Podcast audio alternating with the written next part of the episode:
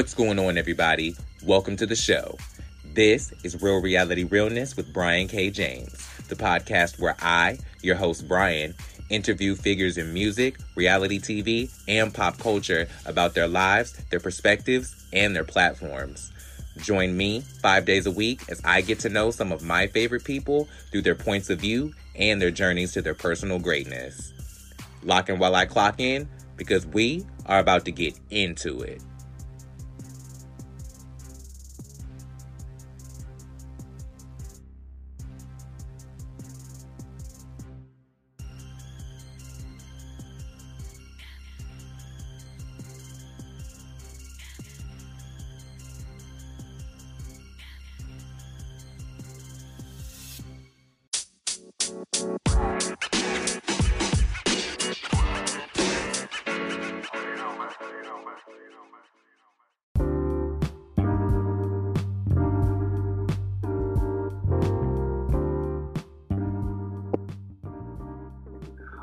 Alrighty, welcome and welcome back to the show. This is Real Reality Realness. I am Brian K. James, and I put the mess in the message.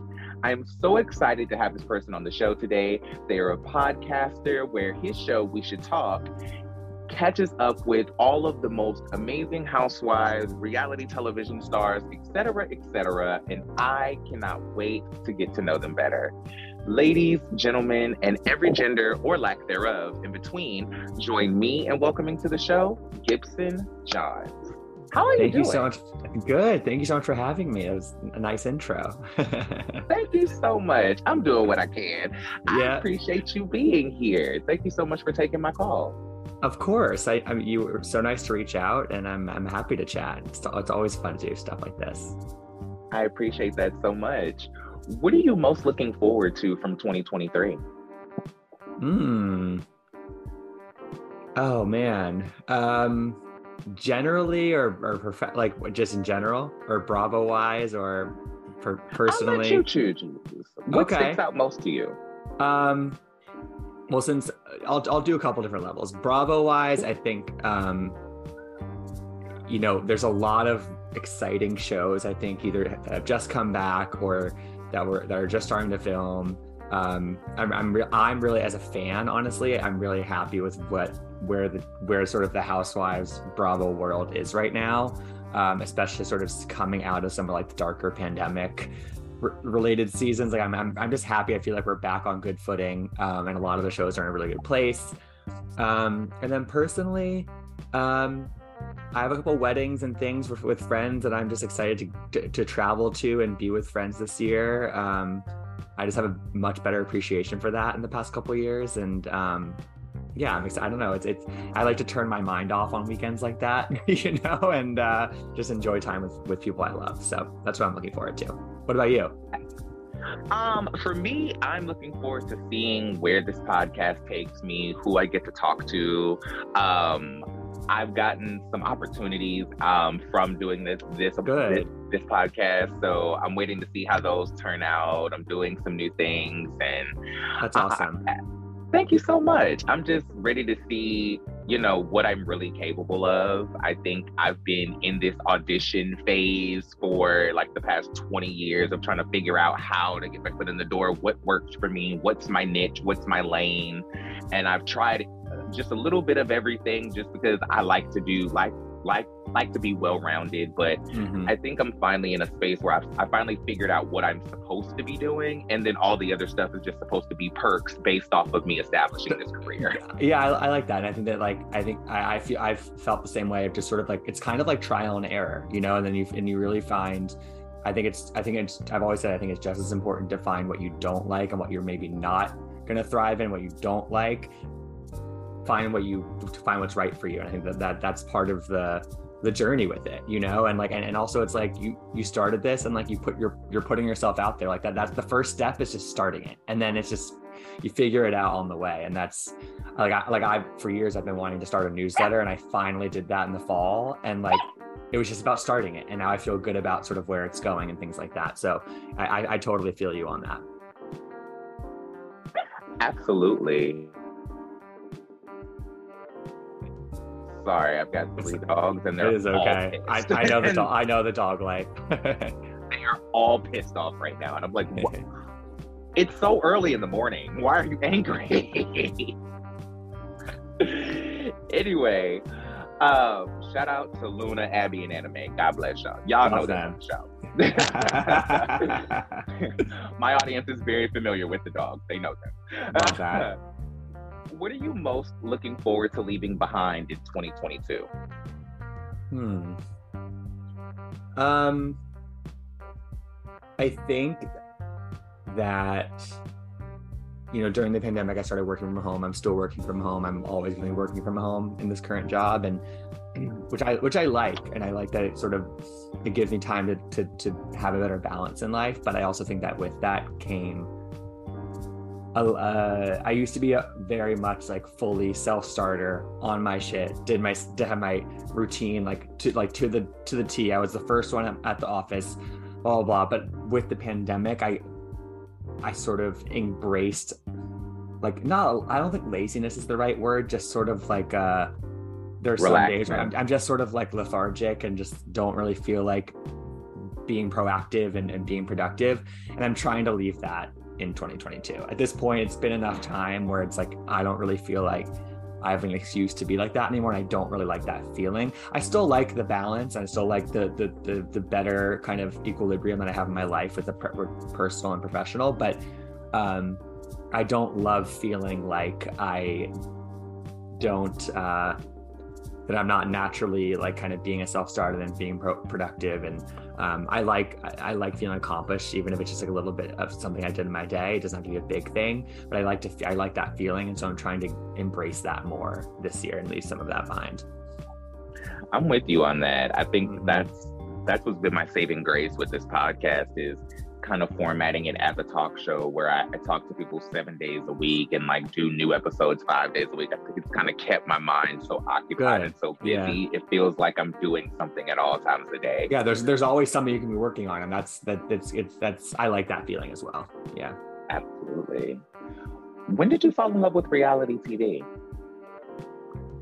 When I when I was like seven or eight years old. Like my, we were watching. I had an older brother who was also into it. I have an older brother who's also into it, and so he would kind of know he would be reading up on the shows or hearing about a show, so he would like have our family be watching them, and that's he definitely was was integral in that. But um, like I remember the first season, the first season of Survivor in 1999 or 2000 my whole family watched that together and big brother back then um, a lot of those shows like and i've watched every single season of both those shows um, you know, after that, you know, we we also watched early Bravo stuff. We we were watching Queer Eye for the Straight Guy, Project Runway, early Top Chef, um, a lot of those early shows, like even pre Housewives. Um, so I've I've always loved it. I've always loved it, and I I guess it's, it's hard, I guess it's hard to understand why. Some I think for some people you obviously do because you love it too. But um, I don't know. I just I just think it's fascinating to watch how other real people react to different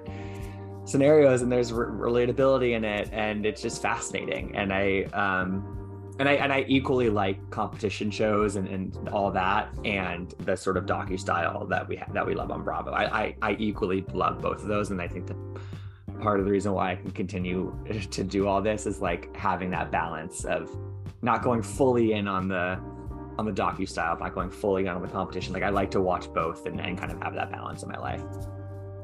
Nice how do you think you would have done on your favorite reality show growing up? Like, if you got cast on Survivor, how do you think you would have fared?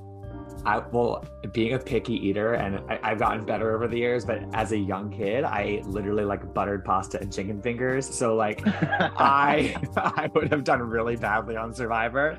I think Big Brother is it was and probably is still sort of more my wheelhouse if I was gonna like go on a show like that because you could just be in a house and you get to eat and you get to there are still competitions which i think that i could you know knock on wood maybe do well in. But um, i also think that to me the the biggest um, you know i think the thing that you can't really you can't engineer from home you can't really understand until you're fully in a situation like that is the social game of it all and and and how you have to you have to be comfortable lying and, and manipulating and and whatever. And like I think it I'm not really like that in real life, but like you have to you have to embrace that even kernel inside of you in, in an environment like that. So that to me would be a challenge, and I and I would be up for that challenge at some point. I think it'd be interesting.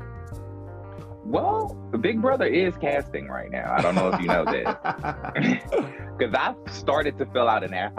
Oh, really? The other What's day. that like? It was an interesting process. Like it, like the more that I've done this, because I've you know filled out applications for reality shows throughout my entire life just just wild and free. But um i didn't have the time to do the video at the time. So like i got up until when i was supposed to submit the video and i was like well i don't have time to do it right now. I'm doing other things. I'm, I'm doing like 10 other things. I don't have time right. to shoot the video right now. So maybe i'll go back to it. Maybe i won't. If not take my place okay all right i'm i, I like that i like that deal for us not bad what is your coochie craving my coochie craving. Mm-hmm. Oof. Well, your boy is single, re- single and ready to mingle. Um, my coochie craving. I don't know. I'm like, my current, uh, you know, mentality around that is like, I, I'm not craving a relationship. That's that's what I'll say. Like, I think there, there's definitely points in my life in the past couple years where I have craved that. Um, but then when like something potential comes along i've realized that that's not just like wrong time for me. So i'm cra- i'm mm. craving i'm craving fun. I'm cra- like i'm craving whatever comes my way. And um i don't know I, i'm just i'm i live a pretty busy lifestyle. Just just take i say yes to a lot of different things. And um and I, and I value my friends more right now than I value like a potential date or something like that. Um, and I like the idea of like going out with my with my gays on a Friday night and like being open to whatever, again, whatever comes my way. Like I like that right now. I like that openness. Nice, I dig yeah. that. Can you describe the moment, the episode, or the season of reality television that you knew you had to start creating content? Um, well, I sort of fell into doing all this professionally. Like I, I, you know, I just sort of, I was on sort of a general news team, and then I sort of asked to be put on the entertainment side of things, and that, that worked. And then they were all doing interviews, and I asked to do that. And so I started like just doing kind of random people I'd never heard of, but I just wanted to practice with it.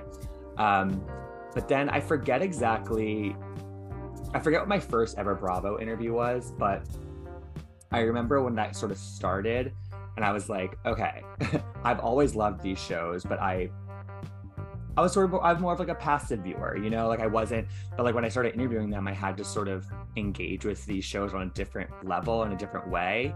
Um, to prepare for an interview or just to think differently about each woman's like position on the show. And um, when I around the around that time when I was sort of figuring that out, that was around when um, Potomac was starting, season one of Potomac. Um, Summer House was starting, Dallas was starting, and so and and those shows like nobody cared about those shows in the first one or two seasons. There's very small audiences. They weren't very well rated, but to me, as somebody who was very green and willing to again interview people that nobody really knew about or whatever, like weren't famous before, I I was saying yes to all those people because I was like, I love Bravo. Like, chances are these shows are, you know, there's a possibility that they're going to go away with a one or two seasons. But like, knowing the track record for Housewives, only one franchise has ever been canceled after one season. That was DC. So like, I knew they were going to give Potomac and Dallas specifically some time to figure it out. Summer House was more questionable because they've had they've tried they tried a lot of like younger skewing shows like that. Um,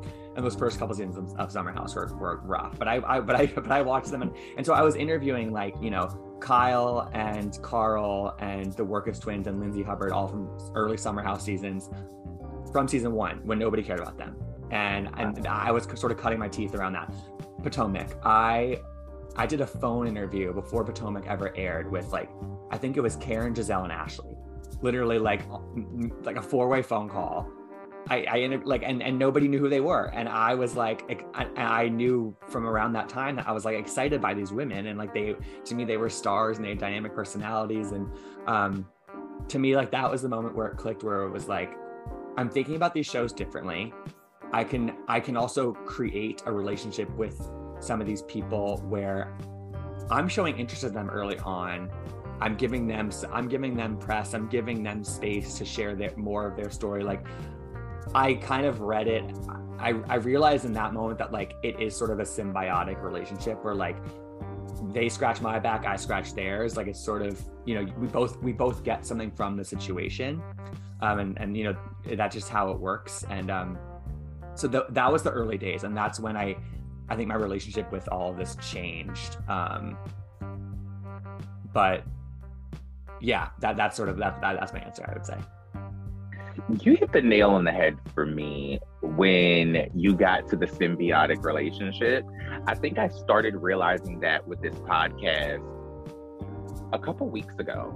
To be perfectly honest, um, I think I realized that, you know, not only do I have the opportunity to have these conversations with these people, but this is also an opportunity for people to come on my show to, you know, promote their platforms, you right. know, to, you know, share their stories, share their journeys, to be um to be related to in a way right. that they may not get the opportunity to be related to on on the other shows or on the other blogs and things because I specifically position my show not to be messy.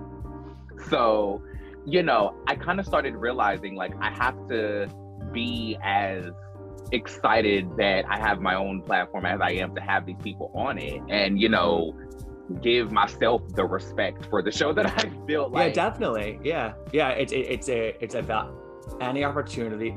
A lot of them will take any opportunity to promote their story, promote themselves, and in, in essence, promote their shows because that's just part of the game. And, um, yeah, I think it's it's uh it's also it's you know in a lot of these in a lot of settings like this where you're having conversations and there aren't that many cuts made like to them it's it's it's much they have much more control over what makes it in or even though you have control as like the person who owns the show and hosts it and whatever you're not you're you're not editing it down and, and cutting and splicing like like they are on these shows. And i think that they don't they don't they just know that's part of the that that's part of the equation when it comes to being on a show like this but like i know that it frustrates like a majority of them. So they like they like to have more control over what what makes it out there you know? And and i think that you know i think a lot of times people these days are like well they can't they just like post it on like their instagram like why do they have it's like well no it's sometimes they need somebody else to help facilitate that message as well. So um, that's how i think about it too I agree with you. And, you know, once you start to realize, like, oh, my show is listened to in 40 states and 25 countries. Oh, I actually do have something to want to be. Or like, oh, okay. Love it. Yeah, it's amazing. Now I get it. yeah, it's like okay, now it's now I understand the importance of shows like like this and like how we kind of become people to help to facilitate their stories. And I, mm. you know, I, I, I, I completely see that. What do you think is the craziest thing that a guest has said on your show so far? Hmm. Well, I think I think um, like you said, like you don't try to be messy, and I definitely don't either. Um, I think there's a lot of people that are better at that than I am, and that's not that's not the game that I'm playing. Like I just I just like to talk to people and have conversations with them. Like I'm not I think there's a lot of people that are amazing at kind of in an interview setting, like jumping around and just, you know, hitting all the top points of interest. Like, all right, we talk about this, check, we talk about this, check. But like to me, I'd rather it flow. And if I don't get to like getting that hot topic, answer, soundbite, headline making situation, I'm okay with that because I still think like I I know that I like listening to like kind of more fluid conversations that, you know, help me get to know the person in a different way. And it might not necessarily answer my biggest burning question about what's going on in the show at that given time. But um, so I don't, no, nothing jumps out to me as being some super crazy that somebody has said because I feel like everything that people say it's usually makes sense given in, in the context of the conversation that we're having. Mm-hmm. Um, but I mean, like there, there are certain things that have been picked up over the years. You know, like by press. Like I had Leah McSweeney on last year, and it was sort of in that weird in between period when nobody really knew what was happening with RHONY, and she had, she was releasing her book, and so she was promoting her book. But obviously, she talks a lot about housewives in the book. Um, and like sort of her journey with that, especially as, as, as it pertained to like her sobriety and stuff. And I, I just asked her what how she envisions because I think they had they had announced Legacy and that they were going to do a reboot, but with Leah and Ebony, it sort of felt like they were going to fall in between the cracks, you know, because they didn't mm-hmm. really fit. They didn't really fit in with Legacy, but they it sounded like the reboot was going to be all new people. So it was sort of like. So I asked her where she kind of sees her future on the show, and she she said, "I don't think I'm coming back. Like I don't. It's just not working." And then that got picked up everywhere. So there are certain moments like that where it's like it's pretty like it's not it's not super messy or crazy, but like it is it is a moment where she answered a question that people wanted to know the answer to. So that makes perfect sense. Yeah. What do you think on the opposite side of that has been the most impactful or important thing to you that somebody said on your show? Um I would say, I mean, so I started my I started my show in the fall of 2020. And obviously in that year a lot you know what became what became top of mind in a new way for I think a lot, especially a lot of white people, was just thinking about the diversity of guests that I'm booking on my show and the topics that we're talking about and and and acknowledging race and as it pertains to these shows and and how you know with represent what you know the importance of representation but also the importance of tackling topics as they pertain to race on the show and not shying away from those. And I learned a lot that year. And um, somebody that I had on around that time. I think I think I probably had her on in 2021. Was Tayshia, who was about she was on The Bachelor, then she became The Bachelorette, mm-hmm. and she was the second ever Black uh, lead on The Bachelorette. And we talked a lot about her re- relationship to the idea of, of the burden of representation and the idea that she was supposed to represent all black women all black viewers and sort of what that meant to her. And we had a really like just amazing honest frank straightforward conversation around it. And she was super great about it. And um, it didn't get emotional or anything but it was just like she was so willing to she was so willing to open up about it. And i think that sometimes when you're that and she had just finished her season i believe. And i think sometimes um you know when when the bachelor or bachelorette people like that are still sort of so it's not that far removed from their seasons. They're kind of scared to talk about some of the the stickier quote unquote subjects around around the show, and that show notoriously like likes to shy away from stuff like that. Um, so I I just really appreciated her candor and her openness and her willing, willingness to open up about that because it was not an easy thing to say. And I think something that I remember she told me, she's like, I'm always so scared of saying the wrong thing or or offending the wrong group of people because what I think or say might differ from what they think or say, think that I should be thinking or saying. Like, but she kind of was like, no, like I don't need to represent every single person. I don't need to represent every single person. It doesn't matter. I'm gonna choose what I choose. I'm gonna think what I think, and I'm gonna say what I say because it represents me. Um, so I don't know. I thought that was a very good conversation that I had with her, and I think that it taught me to not be afraid to go there either, and to not afraid, not be afraid to ask those questions. Um, and I think it was I think it was pretty fruitful. I love that. What do you think is the most um what do you think you learned about society and reality television from people of color being on your show? I've learned a lot. I think, I mean, I think about these shows totally differently over the past two or two and a half years. Um, you know, I, and I think it, in combination with sort of the people I've had on my show, who who we when we've talked about those topics. So like I had Ebony on after her season of Real Housewives of New York, and we we we totally went there and we talked all about that and sort of.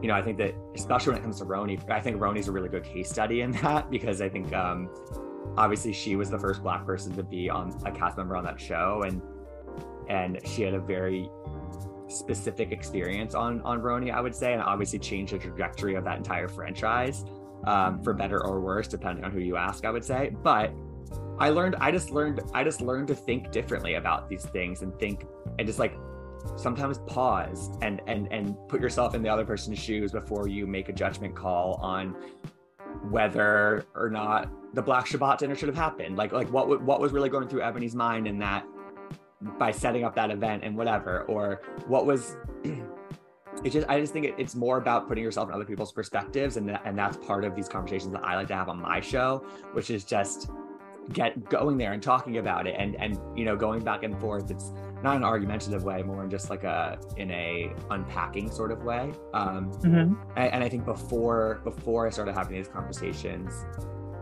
i just didn't think deeply in that manner. I just didn't. Like it wasn't that wasn't my experience and i thought that that was okay to just not go there but it, actually like i should be going there i should be thinking about that and i'm so grateful that i've learned that over the past couple of years I love that. That's awesome. In your opinion, what is the difference between a controversial housewife or or reality star and a problematic housewife or Hmm. reality star? There's definitely a fine line there. That's a good question. Um, it's hard. I, I that it's a really tough line. Um, I think because on, the one hand, I agree. I think one thing that Andy says all the time is like he like he wants the housewives to not just represent one kind of woman, whether that's politically, culturally, economically, whatever. Like I think he he definitely wants the housewives to like portray as much as the country as as possible, like sort of that, that spectrum of thought.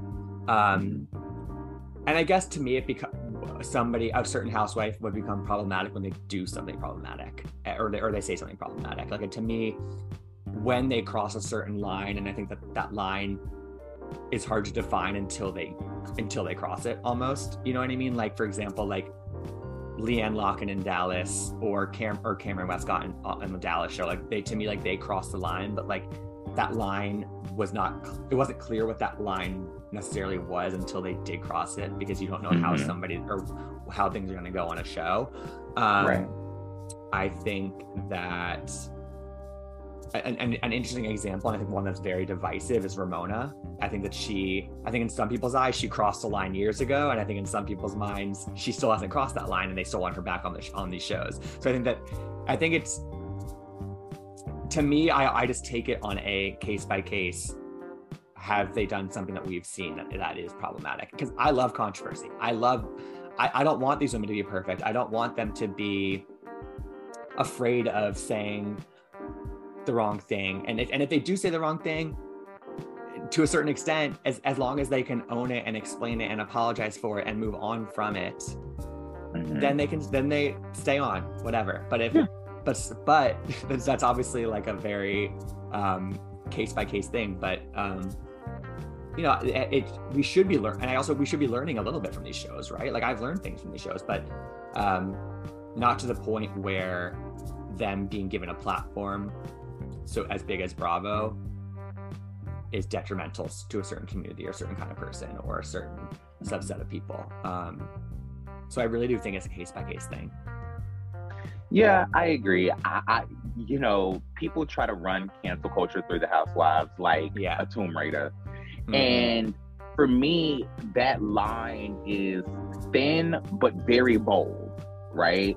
Where it's like, you know, I feel like if somebody is willing to put it all out there and just say whatever, be, you know, wild, fun, and free, I'm all here for that.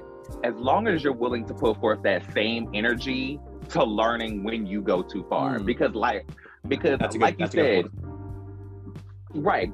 Because, like you said, lots of people don't know what that line is until they've already crossed it. right. Right. Like, you don't know when this is offensive until you getting cussed the fuck out about it. like, oh, got it. I think the problem is, is that people are so willing to be like, yeah, I say whatever I want. I keep it real, keeping it real with me. They said. and the problem, and the problem is, is that while we love people who are that bold and willing to say whatever, they're not as willing to learn from their mistakes when it comes to that. And they more so put that energy into defending the fact that they're keeping it real with me Mhm. instead of being like, "Oh, that was offensive. My bad. I thought I was just being funny."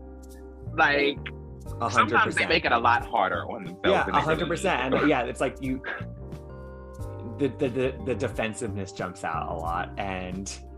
Ramona, but God bless her.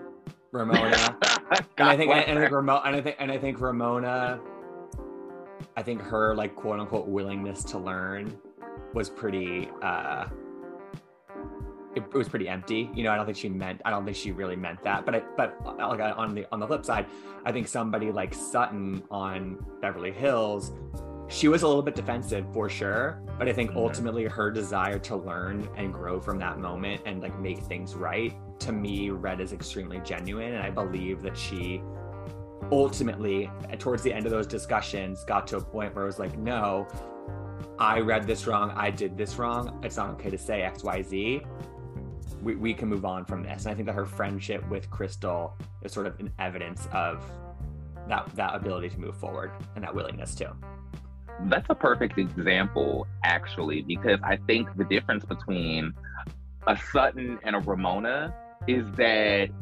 Sutton wasn't necessarily defending what she said.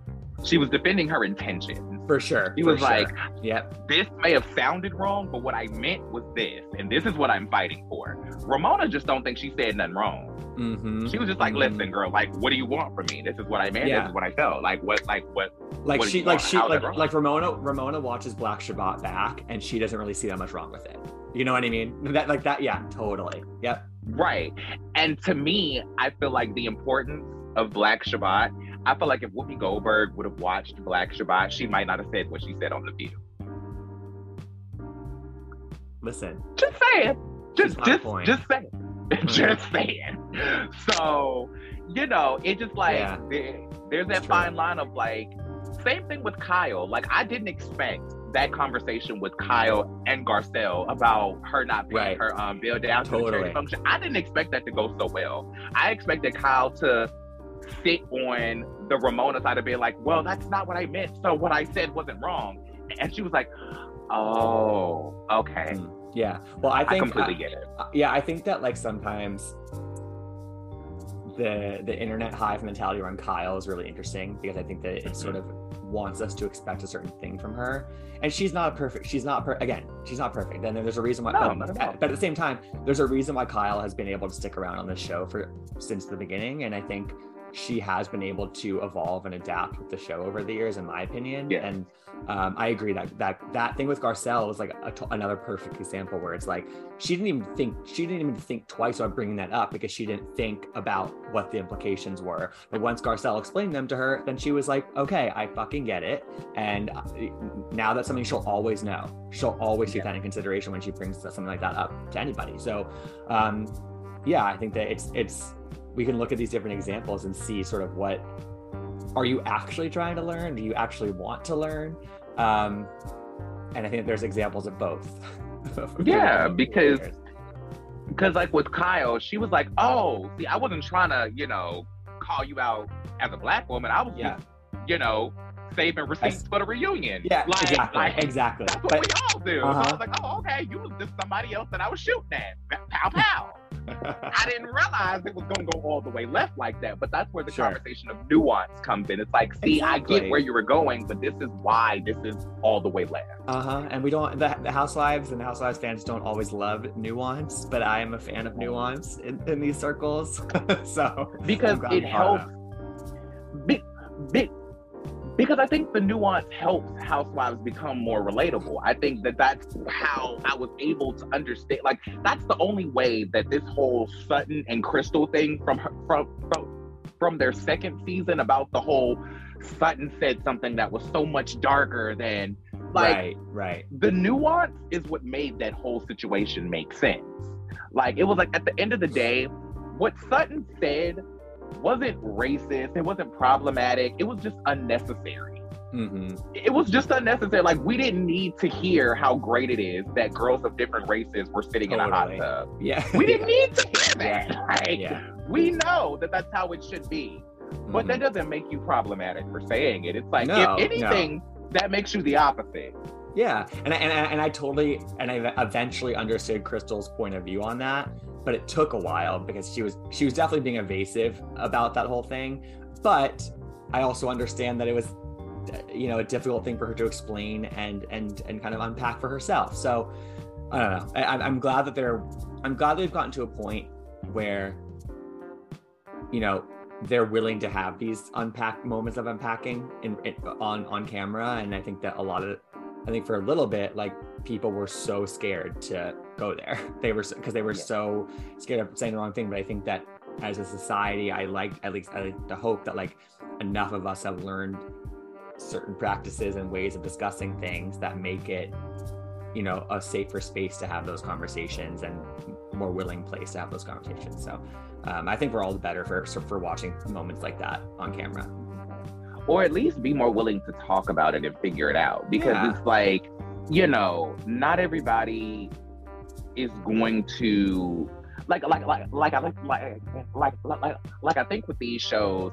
people always want to be like, why are we talking about that on TV? Why are we talking about that on TV? This is supposed to be escapism. And it's, you know, da da da da da. But I'm like, okay, well, if y'all don't have these conversations, how you gonna learn? Like, y'all mm-hmm. so willing that to cancel part. somebody, yeah. but not willing to teach nobody shit. Mm-hmm. I don't get that. Like, how are you so willing to cancel somebody, ruin their career, send them into exile and the seventh circle of hell, but not willing to pull them aside and be like, yo, th- right. that was crazy. Totally. And here's why. Mm-hmm. mm-hmm. I don't understand that. But in that line of thinking, what defines an unpopular opinion for you?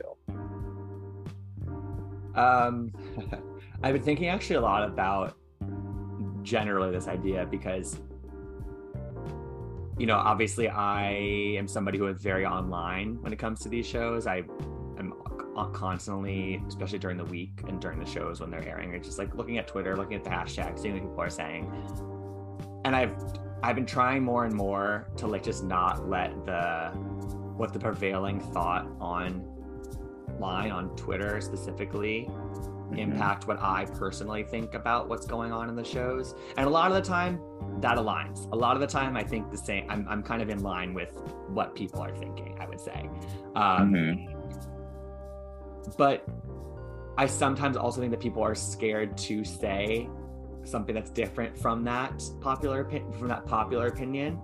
Um, mm-hmm and I don't I don't really need to get into like the Teresa and Melissa of it all because I just it's it's like, it's, it's, it's, it's, it's, it's, too to, it's too toxic of like a topic. Throw both of their ass away. I'm no, not a both of but, person. But I think that like but I think that like a perfect example of like popular versus unpopular opinion and like how the space that you're operating in changes that. So like if you were to look at Twitter on the RHONJ hashtag, everything is anti Melissa, pro Teresa. Pretty much everything that floats to the top, that's the prevailing thought. Mm. D- Dolores goes on Watch What Happens Live after the premiere, and there's an audience though of people watching Watch What Happens Live, which is which is a slightly different audience because it's people that are tuning into the show. Mm-hmm. Those people were pretty much overwhelmingly on Team Melissa and not Team Teresa. And so to mm. me, it's mm. like it's that's a, that's a reminder, and a lot of the moments from BravoCon are also a reminder of this. Like depending on what space you are operating in, the popular opinion, quote unquote, completely changes. And so I have to remind myself of like, just because like what I'm potentially tweeting out is different from what majority of Twitter thinks.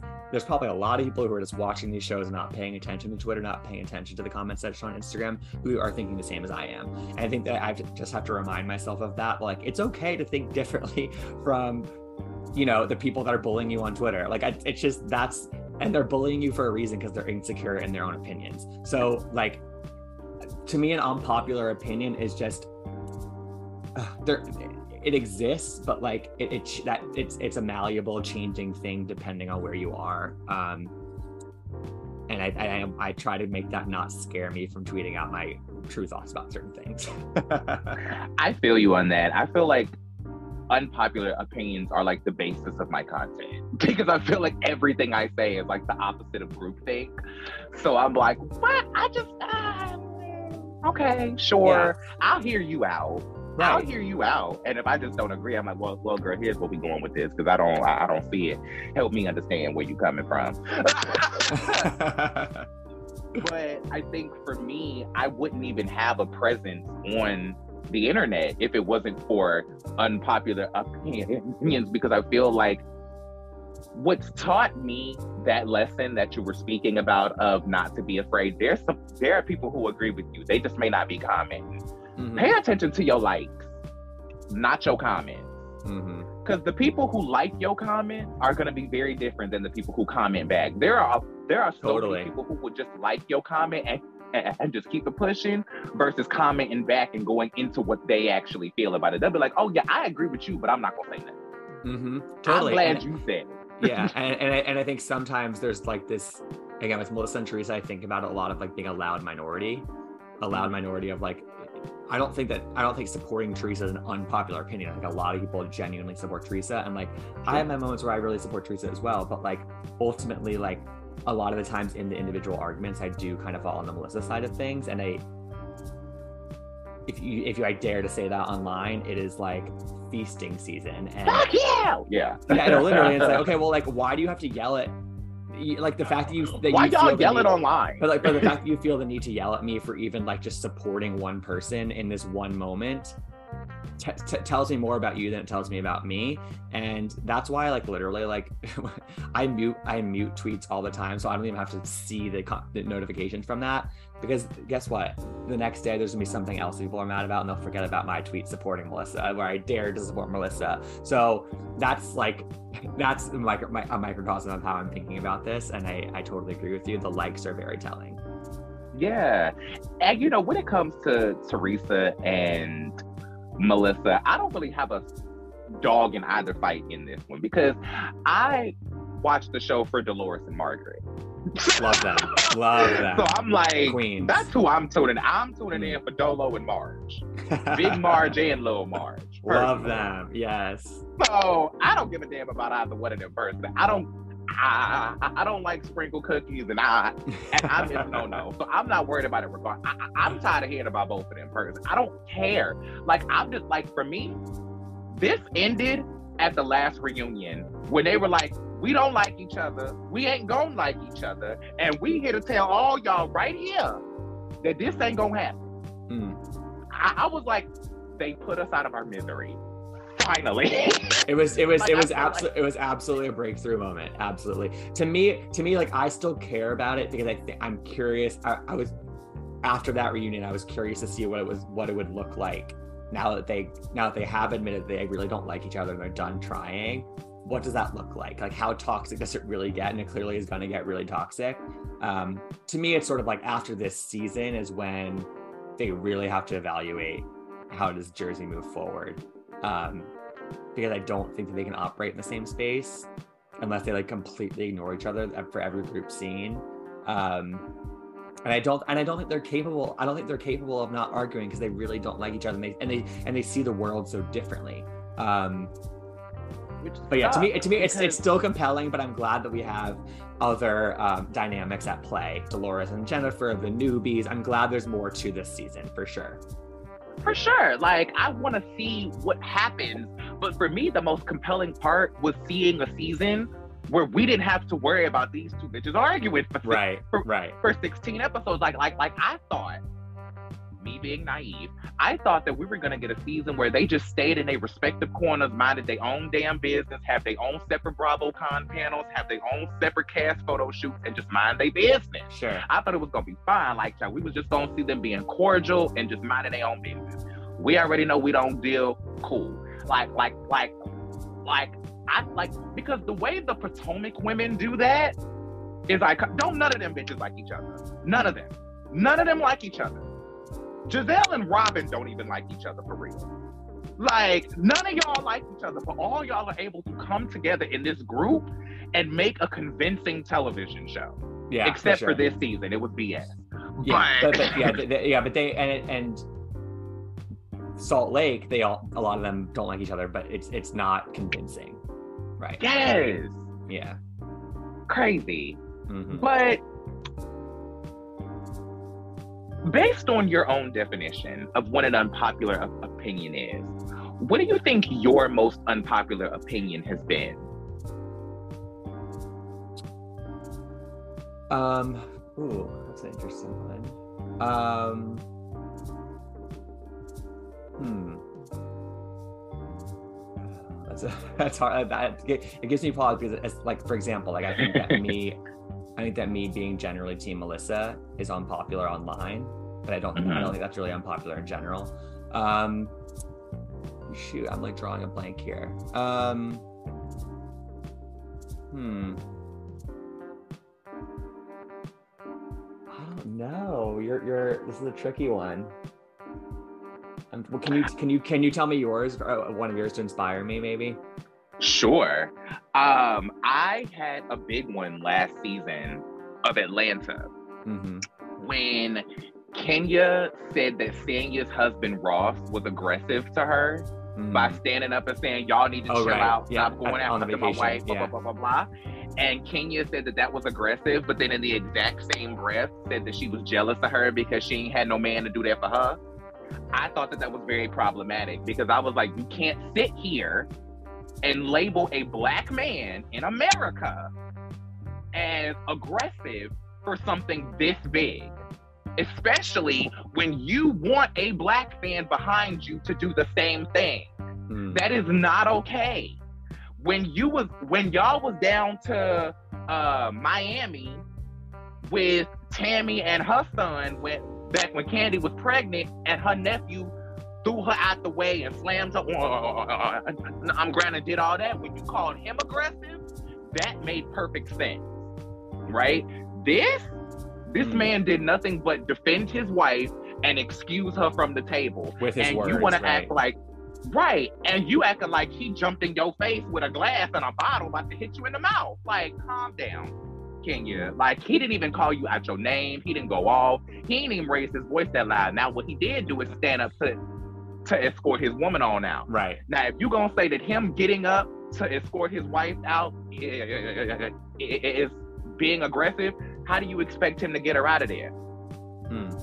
That's, I, that's a good in- point. That's a good point. he didn't drag the chair like he eventually got to Right. stand up at some point Totally. You know what I mean? Yeah, totally. All right, that's a good one. But people Okay, one- ate me up for that. Yeah. Well, I think that you have a point there.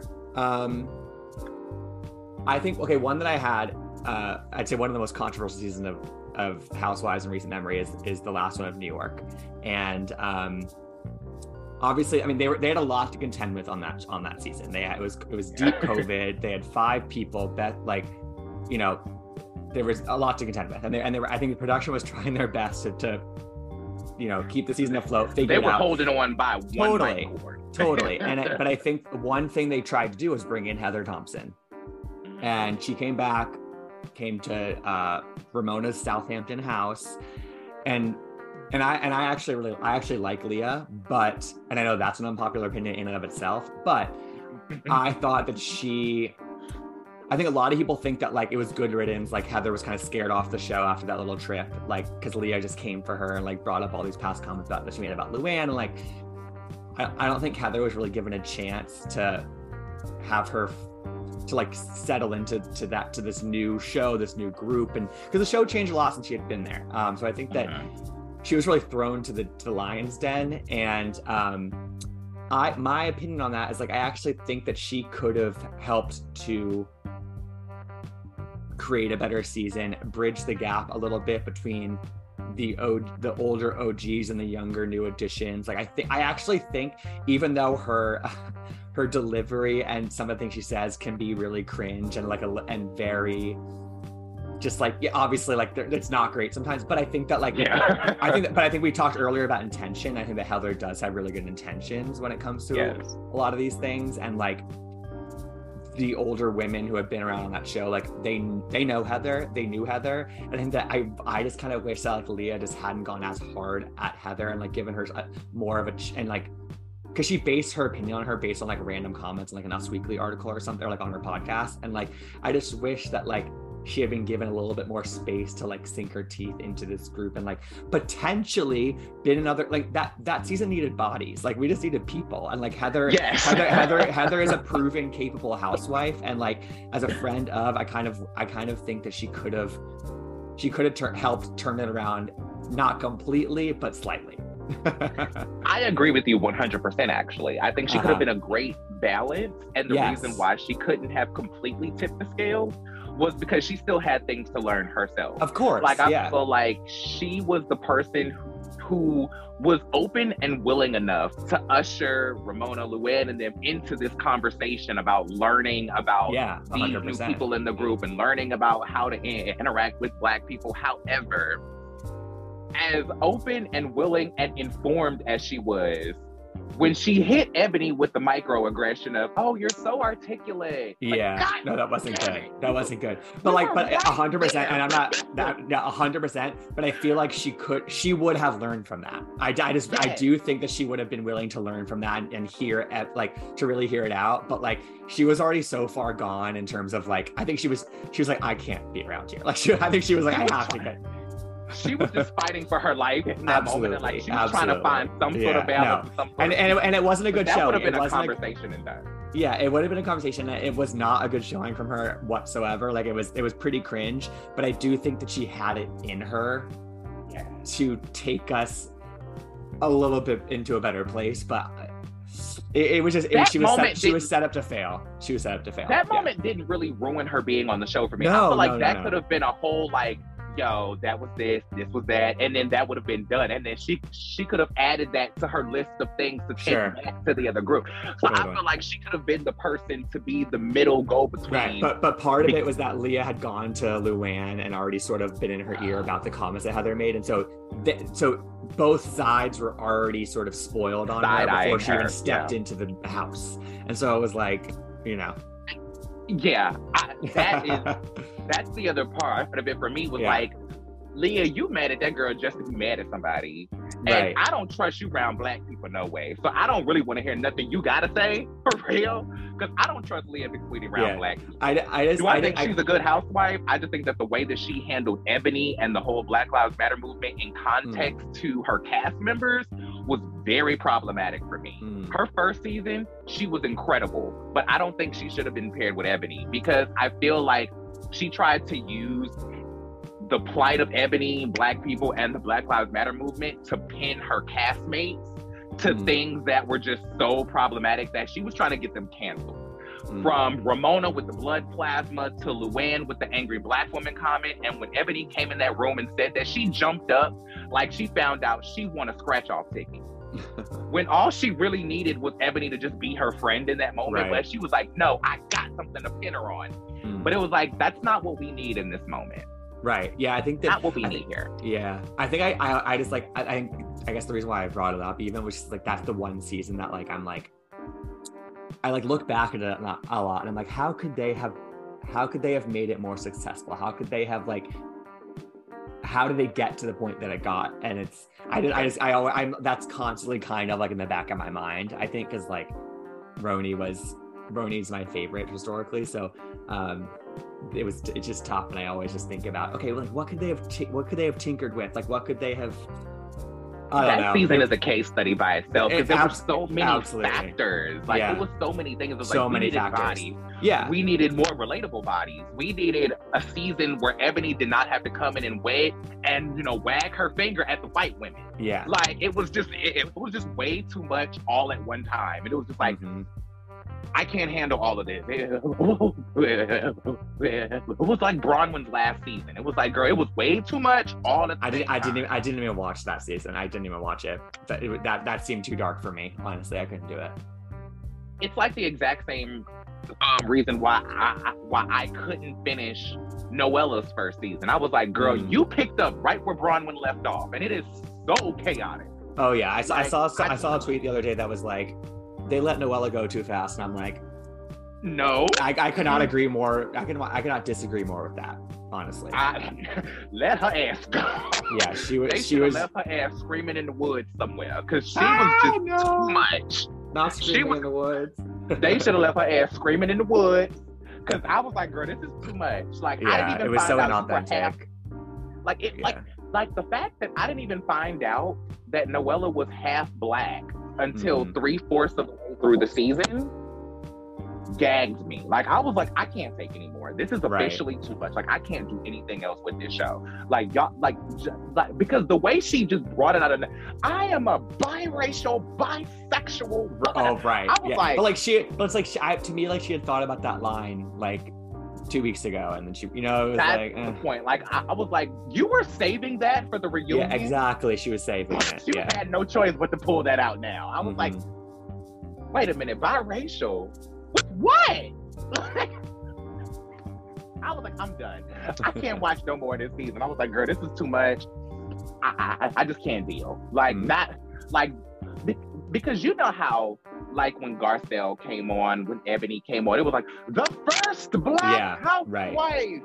Mhm. call like like sound the trumpets and beat the drums and bring in Right. all the African dancers. And with Noelle, it was like, hey girl. Nobody announced like we didn't even know she was ha- like we didn't even know. Hmm. chaos. Flat out chaos. But with that, I'll say this. If you could work on a franchise of housewives and they let you choose what job you wanted to do, would you want to cast, produce, or edit? I would not want to edit because I think that that's almost it's almost like above me in terms of like like that to me that's like the biggest that's like to me like the editing is like such real job. art. It's such an art and like it's I don't know like the and like the way that they I just can't even imagine like how much footage they go through and they find these little moments. Like to me, like I don't know if I'd be really good at that. Um, I think I would be good at. I think casting would be really fun. I think it'd be really fun to just like, you know, source people or go through tapes or like ask the women who their friends are and like and like help to decide like who actually has it in them. I think that'd be like fascinating to go through that process. Um, but I think that like with my skill set, I think what my what I would be best at would be being a producer specifically the ones that sit behind the camera in confessionals and ask the questions and sort of like poke and prod and get them to say shit like that because that's what I do, right? So right. One hundred percent. Yeah. I I actually have gotten the opportunity to do that. I'm joining Really? a production team of a reality show this year as a No field way. producer. So I'm going to be Congratulations. That's doing. amazing. Thank you so much. I am actually getting to do that. So I was like, You're gonna be good at that. When the opportunity came to me, I was like. "Ah!" Next question. Like next what? question. Literally, like, come on. Next, like, like, when do we start? You need me tomorrow? Sure. Done. Where- what's my call sign? Like, I was like, yes, because they like, like they were like, we need a field producer, someone to help them coordinate stories and be assigned to the cast members and really help to, to Uh-huh. facilitate the stories. I was like, done. Yep, that's amazing. Where do I That's gonna be- When do you need me be on set? incredible? And you're gonna have such you're gonna have such a peek behind the curtain that like a lot of us don't have. That's gonna be awesome. I'm so excited for it because it, it's such a great show. It's such a dynamic cast. It's so fun. There's a whole lot of drama going on right now, so I'm jumping into the middle of literally the fourth, the the fourth and a half circle of hell. Okay. So I'm just so I'm jumping in head first with all the shit, and I'm Well, like, get, get them to talk about it. Get them to talk about it. Let's go. let's go. What is the biggest lesson you've learned from reality television? Hmm. I mean, I think there's a lot. I think, um, I think, I mean, I think, uh, I think my biggest, most important one is just, I just think it, I think it's something we talked a little bit about earlier is like, it just puts you in other, it puts you in other people's perspectives and, and points of view. And I think that there's a, you can, you can find, you can find ways to relate to people who are, who are seemingly so dissimilar from you um, like on Mhm. the surface. I think that that's a really valuable lesson and tool to have uh, just in life. Like I think you know, as any person you encounter in your life, if you have the ability to like just think in their shoes for a second, or uh, or realize, I mean, like some of these women, like we don't know all their backstories until three, four seasons in, even, and so and, Mhm. and and sometimes that explains so much of how they're acting now and um i think that that's true of like pretty much everybody you meet in life it's like every every experience that you've had especially like your childhood and growing up and any traumas from that time in inform how you are as an adult and um i've definitely learned that from reality tv 100% and i um and i try to keep that top of mind if there are people i run into in real life that like my, I have a snap judgment, a snap, snap judgment of them, or I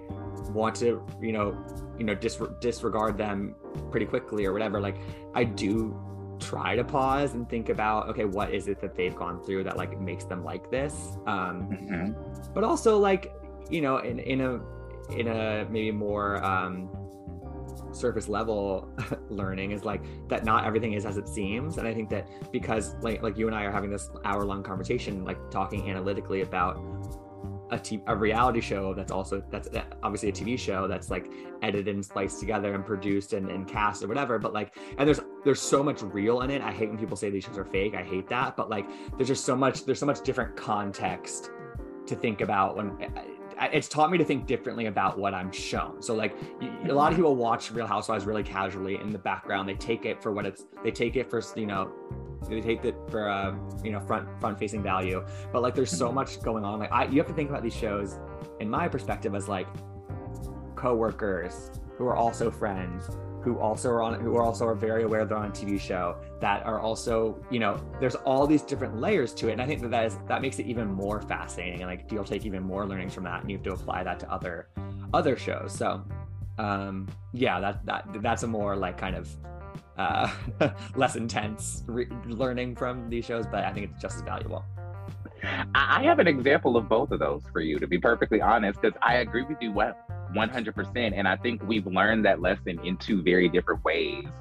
Um, like, to your point about not making a snap judgment about people, Wendy Osefo for me was that person. Mm. Because I lived for her season one.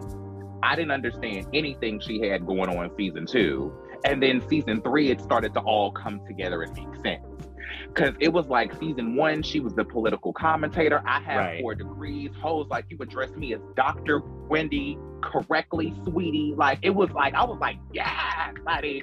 She like like she is Olivia Pope on the Housewives. Totally. Live, yep. Mm-hmm. I live for it. And then season two, she turned into the Avon lady. And I was like, bitch, why you selling candles? What happened? You have quit Avon your job and now you out here selling Mary Kay and Avon. Like what happened, Wendy? Now, now, but then it was something about learning her journey this season, right? Getting into the details of her book, and she's learning how to live for herself, and she's yeah. learning how to do things for herself. She spent her entire life fulfilling her mother's dreams and she became a lawyer and a doctor because of her mother and all of that stuff and so now she's just doing whatever the hell she want to do so if she yeah. want to teach children about black race theory one day then go sell candles and pop coochie on tuesday let her do it yeah and i think that if we take the second learning that i talked about and apply it to wendy it's like she's also on a show. So like after her first season, she overcorrected, and I think that she would tell you that because of how people reacted to her and and were annoyed that she kept on bringing up the four degrees. So she was like, okay, let me go like the complete opposite way. And she also, you know, we saw that she got work done. Like that's also probably a, an effect of watching yourself on screen for for 20 mm-hmm. episodes or whatever. So like there's all these different layers to that, you know, and it, that, that, that explain how she is on the show. And it's it's it's fascinating. Yeah. 100%.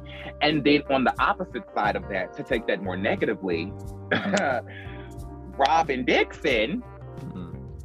lied about her entire storyline for a yeah. whole. She diverted and hid and convoluted and created storyline for an entire season just to avoid her real story, which was Juan out here la and philandering down to the Georgetown. Like, like, if you, here's my thing if y'all done already worked through it, if you still plan on marrying this this man, why not bring it up on the show? I know. I feel like Gizelle and Robyn missed a golden opportunity to finally give Robyn what we have been wanting for her from seven seasons. Something to actually talk about. I don't give a damn about Robyn flipping houses. I don't care about Robyn and, and these embezzled hats. I, I don't care about Robyn and any interaction with any one of these women. I mm-hmm. don't care. Why? Because there's so much going on at her house with Juan and why she's so glad that he's not here right now that I need to get into. And the fact that we spent a whole season not talking about Juan down to the Georgetown, and that's why she was laid up in the bed all all two seasons ago because she was depressed that her husband was out there fool la after been her the ring. Oh, okay, we couldn't talk about that. Fine. So we can't talk about the fact that your husband is named in this sex scandal case down to the Coppin state. We ain't gonna talk about that either. Oh, okay, cool. So we gonna talk about blue eyes. We gonna talk. We gonna try to invite a black mother's kids somewhere and not invite her you gonna sit here and try to make Brown Dick Bassett a, a, a, whole cheating man. Okay, now we gonna worry about Ashley's fake divorce. Like, y'all, the problem with this season wasn't even what was going on. If all these other fake storylines were sprinkled around the real shit, this would have been a perfect season. This could have been a perfect season if this was centered around, if the women had a centered around Robyn the way that the women in Miami centered around Lisa, Mhm. It would have been a completely different season. Yeah, yeah, and I, my that was a that was an amazing monologue, by the way. But I think, but but I think that my my hope, my hope for it, because I'm I'm very frustrated by it as well. My hope Mhm. for it is that it does genuinely set us up for season eight, where like the other women are hopefully frustrated enough to take Robyn to task on this entire thing. And then season eight can be about her giving them the runaround and bringing out fake things and and yada yada yada. I think that that hopefully that's what they do, and they, they it's it's it's it's it's literally a layup. It's a layup for them to do that, and it would be great. And I hope they do that. I really that's that is it's a, it's a fantastic opportunity for them, honestly. Um, but we'll see. I don't know, but I do think I, I had um I had Mariah and Lauren Smith, who are two of the three hosts of Smith Sisters Live on Radio Andy. I had them Mhm. on, and and they were talking about that comes out next week. But they were talking about um, Potomac, and and I was saying how I was so frustrated by the by the Robyn thing, whatever. And they were like, yes, but ultimately the reason why one of the reasons why Potomac is like such a amazing franchise is that like it doesn't even sometimes matter what they're talking about. It's the way they talk about things and and, and it's the delivery style. It's it's the style not the substance all the time. And like It's that to true. me it's like it's that's what makes them like the best comedy on tv you know like because their delivery It's is like so fucking funny and like the way they interact with one another and like you said they can get over things pretty quickly with one another. That to me is what really separates them and, and that's what uh, this woman lauren smith told me and that was like that is so on point because it's like I, I I laugh the most with Potomac, and I Yeah. ultimately I don't want them to be making up lies about people. I'm not saying that. I'm just saying like Sure. I, I do take a step back and I'm like you know what. Ultimately, what we love about what I love about them is just like the way they handle things and They're fucking funny. fucking funny. Exactly. So um, I try. I'm, I'm I'm hopeful for season eight though. I really am. I am too, because I fought for Potomac in season one. Even though season one was a crock of shit. That that was a terrible ass season. But the women themselves were so dynamic. And I was like, any woman that can wear bangs a foot and a half thick has to be great television. So I stuck by these women. And then y'all just became the cream of the crop. We just like the rest of the world just caught Yeah, I know. finally, fucking finally. Y'all can't fuck it up now. Y'all just got Yeah, to- totally, Like, y'all totally. just got here. Like y'all just got here. and I, I think they'll. I think they'll. I think they'll turn it around. I really do. I have faith. I have faith. I do too because I feel like the women of Potomac know how to play the game, but they've played it well for so long. I think that this season they try to avoid Robyn's storyline so much that it made everything else look sloppy. Yeah. And so this next season, they're gonna be on her ass, Yeah, her neck, and- and I her think- and I think they saw it's not it'd be one thing if it was just viewers who were really upset and taking her to task for it, but like the way that Andy was questioning Robyn on Watch What Happens Live to me, like also I think he was sending a message just like sort of the cast to all probably all the cast in general. Like I we see through this bullshit and you're not gonna get away with with you know doing stuff like this and trying to make money off of sharing the story after the seat like all that to me was like sending a message not just to robyn not just to potomac but also all the cast. So like i think that they got the message. I really do. It'd, be, impo- it'd, I- it'd be hard not to. Yeah, because in this moment, it was like it felt very clear. Like usually with Andy, Andy is like, "Well, yeah, I feel this way, but they're great TV, so you know the fans love them. Why Mhm. not leave them on the show? They're great." Andy was like, "Uh, uh I, I, I call bullshit. This Yeah. ain't gonna happen." exactly like, like Andy gave a real what we not gonna do is like Andy shook his neck on this one. Andy was like, what we not gonna do is this. Right Y'all not gonna bullshit me nor this show. Mm-mm. No ma'am. no And I think it's going I feel like season eight is going to be the best season ever because I feel like Robyn is going to try to redeem herself now that she knows that we are all I hope on so. her neck. I hope she does. Yeah, I hope she does. and I hope she steps into realizing that she just set her up, to set herself up to have the main storyline of next season. A hundred percent. That's what I'm saying. She has to embrace it. They have to embrace it. The whole thing. They have to. Yeah, so it's like Robyn, you ain't did shit for seven seasons. Oh, Mhm. you finna earn every petal on that cherry blossom this Uh-huh. season. Uh, Trust and believe. And all these girls are gonna have two more. Um, they have literally like two more nerves left on her. mm. Two more nerves left on her. I just hopeful, hopeful. Now, I just have a couple questions left, and then then you know we can release you back into the wild. if you could say something to the head of Bravo's social responsibility department, which I just found out existed, what would it be? Do you know exactly what that what that department does? From what, from how it was explained to me, hmm the Bravo res, the the Bravo social responsibility department is supposed to be the department that's supposed to like hold all of the um politically correct cards for lack of better words they're supposed to make sure that all of the problematic shit doesn't get seen or gets handled or to make sure that you know we're having morally They sort of they sort of do a pa- television they sort of do a pass over things before they get released. Um, correct I mean, I, I don't. that, that's a good question. I think um, maybe two things. One would be that like just be just because we've inserted like people of color on on certain shows and and diversified casts like doesn't mean that like it's all it's all uh, solved. You know, like like I think that it's it's it's gonna it has to be a continuous thing that we continue that we continue to work on as the years go on and the seasons go on.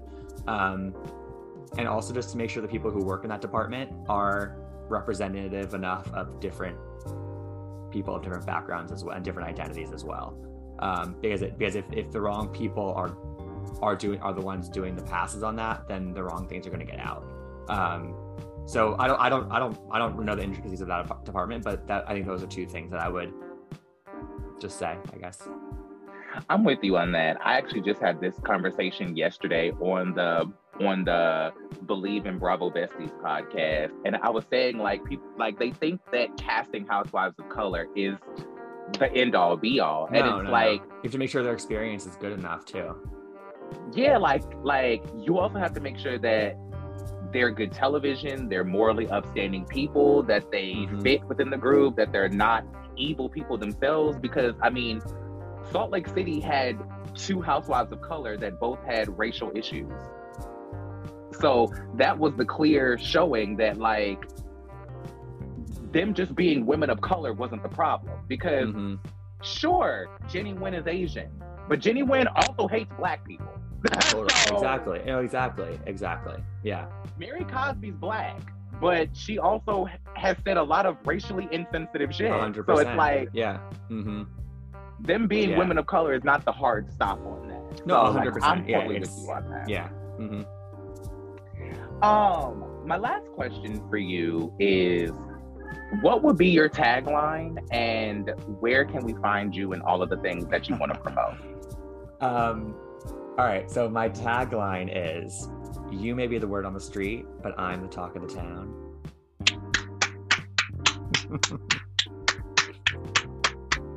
Because I, I listen, I love, I love, a, I love a tagline that references old taglines. I know that people shit on Kyle for all the in this town. In the- I, I, listen, but, but listen i'm the I'm the number one fan of those taglines. So, and I loved, and I loved when Gizelle was doing her word on the street kind of riffs. Like I love that shit. I think that's fun It's sort of like if you know, you know, you know. So I that's my tagline. Um, and then I um, I'm Gibsonoma, G I B S O N O M A on Twitter, Instagram, TikTok, and then I also launched a Substack newsletter um, about a couple months ago, uh, which is gibsonoma.substack.com if you want to check that out. Um, and then my podcast is We Should Talk, and you can just search for that um, on any podcast platform. It's one to two interviews a week, mostly reality stars, 75% Bravo people. um, and we just I, I go deep with people for 20 or 30 minutes just about what they have going on. So absolutely, me. you are after my own heart because those arc taglines are my favorite. Like me too. I my, love them. My favorite tagline of all time is well, my second favorite because my favorite tagline is is is at is at is at Benny's tagline. Ah, ah, I've worked twice as hard for half as much, but now I'm coming for everything. Yeah, favorite tagline ever. That was very good. Yeah. But Gizelle's first two taglines live rent free in my mind. Like they're so they're so good. I think they're amazing. There's just something so perfect about word on the street is I'm still the word on the street. Like, like that is so fucking good. I'm sorry. It's like uh, you, how can you not like that? Uh, it's just it is perfection. It's I really good. Love it. Yeah, hundred percent. It is so perfect. OMG. Well, on that note, children, that has been our show. Mr. Johns has places to be, people to interview, coins to collect, lives to change. Y'all know how this goes. But I appreciate every single one of you guys for tuning in to help me to facilitate this conversation. And I also want to extend another special, special thank you to my guest, Gibson Johns, for blessing the pod today. Thank you so much for being here. Thank you for having me. This was so much fun. And I feel like we had a really, really great convo. So, uh, you know, have me back anytime. Anytime. You're yes. a friend of the show now, so come Love back that. whenever. Happy to be a friend. Thank you for being a friend. I have not gotten a chance to talk about Housewives and like just reality TV just in a grand scale in a really long time. So I love that I got to have this conversation today. Good. Thank you so much. I can't wait to do it again. Thanks again. Now, of course. And with that being said, I want to remind all of you guys out there listening to be real, stay in reality, and always, always bring the realness. I am Brian K. James. This has been Real Reality Realness. And until next time, I love every single one of you guys from the bottom of my green heart emoji. Keep the mess in the mess, be useful but not used, and misbehave yourselves. Peace. Bye, guys.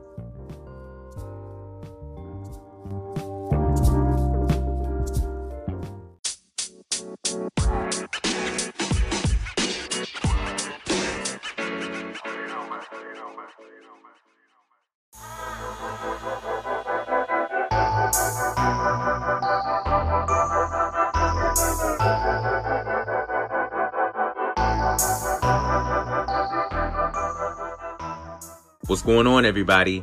Brian K. James here, and I'm so excited to let you know that this podcast is being brought to you in part by Outlander Media Network. Outlander's mission is to bring you the most exclusive alternative content from across the web, from the farthest reaches invading your space. We appreciate every single one of you guys for tuning in and never want you to forget to embrace your inner Outlander. I am Brian K. James, and this is Real Reality Realness.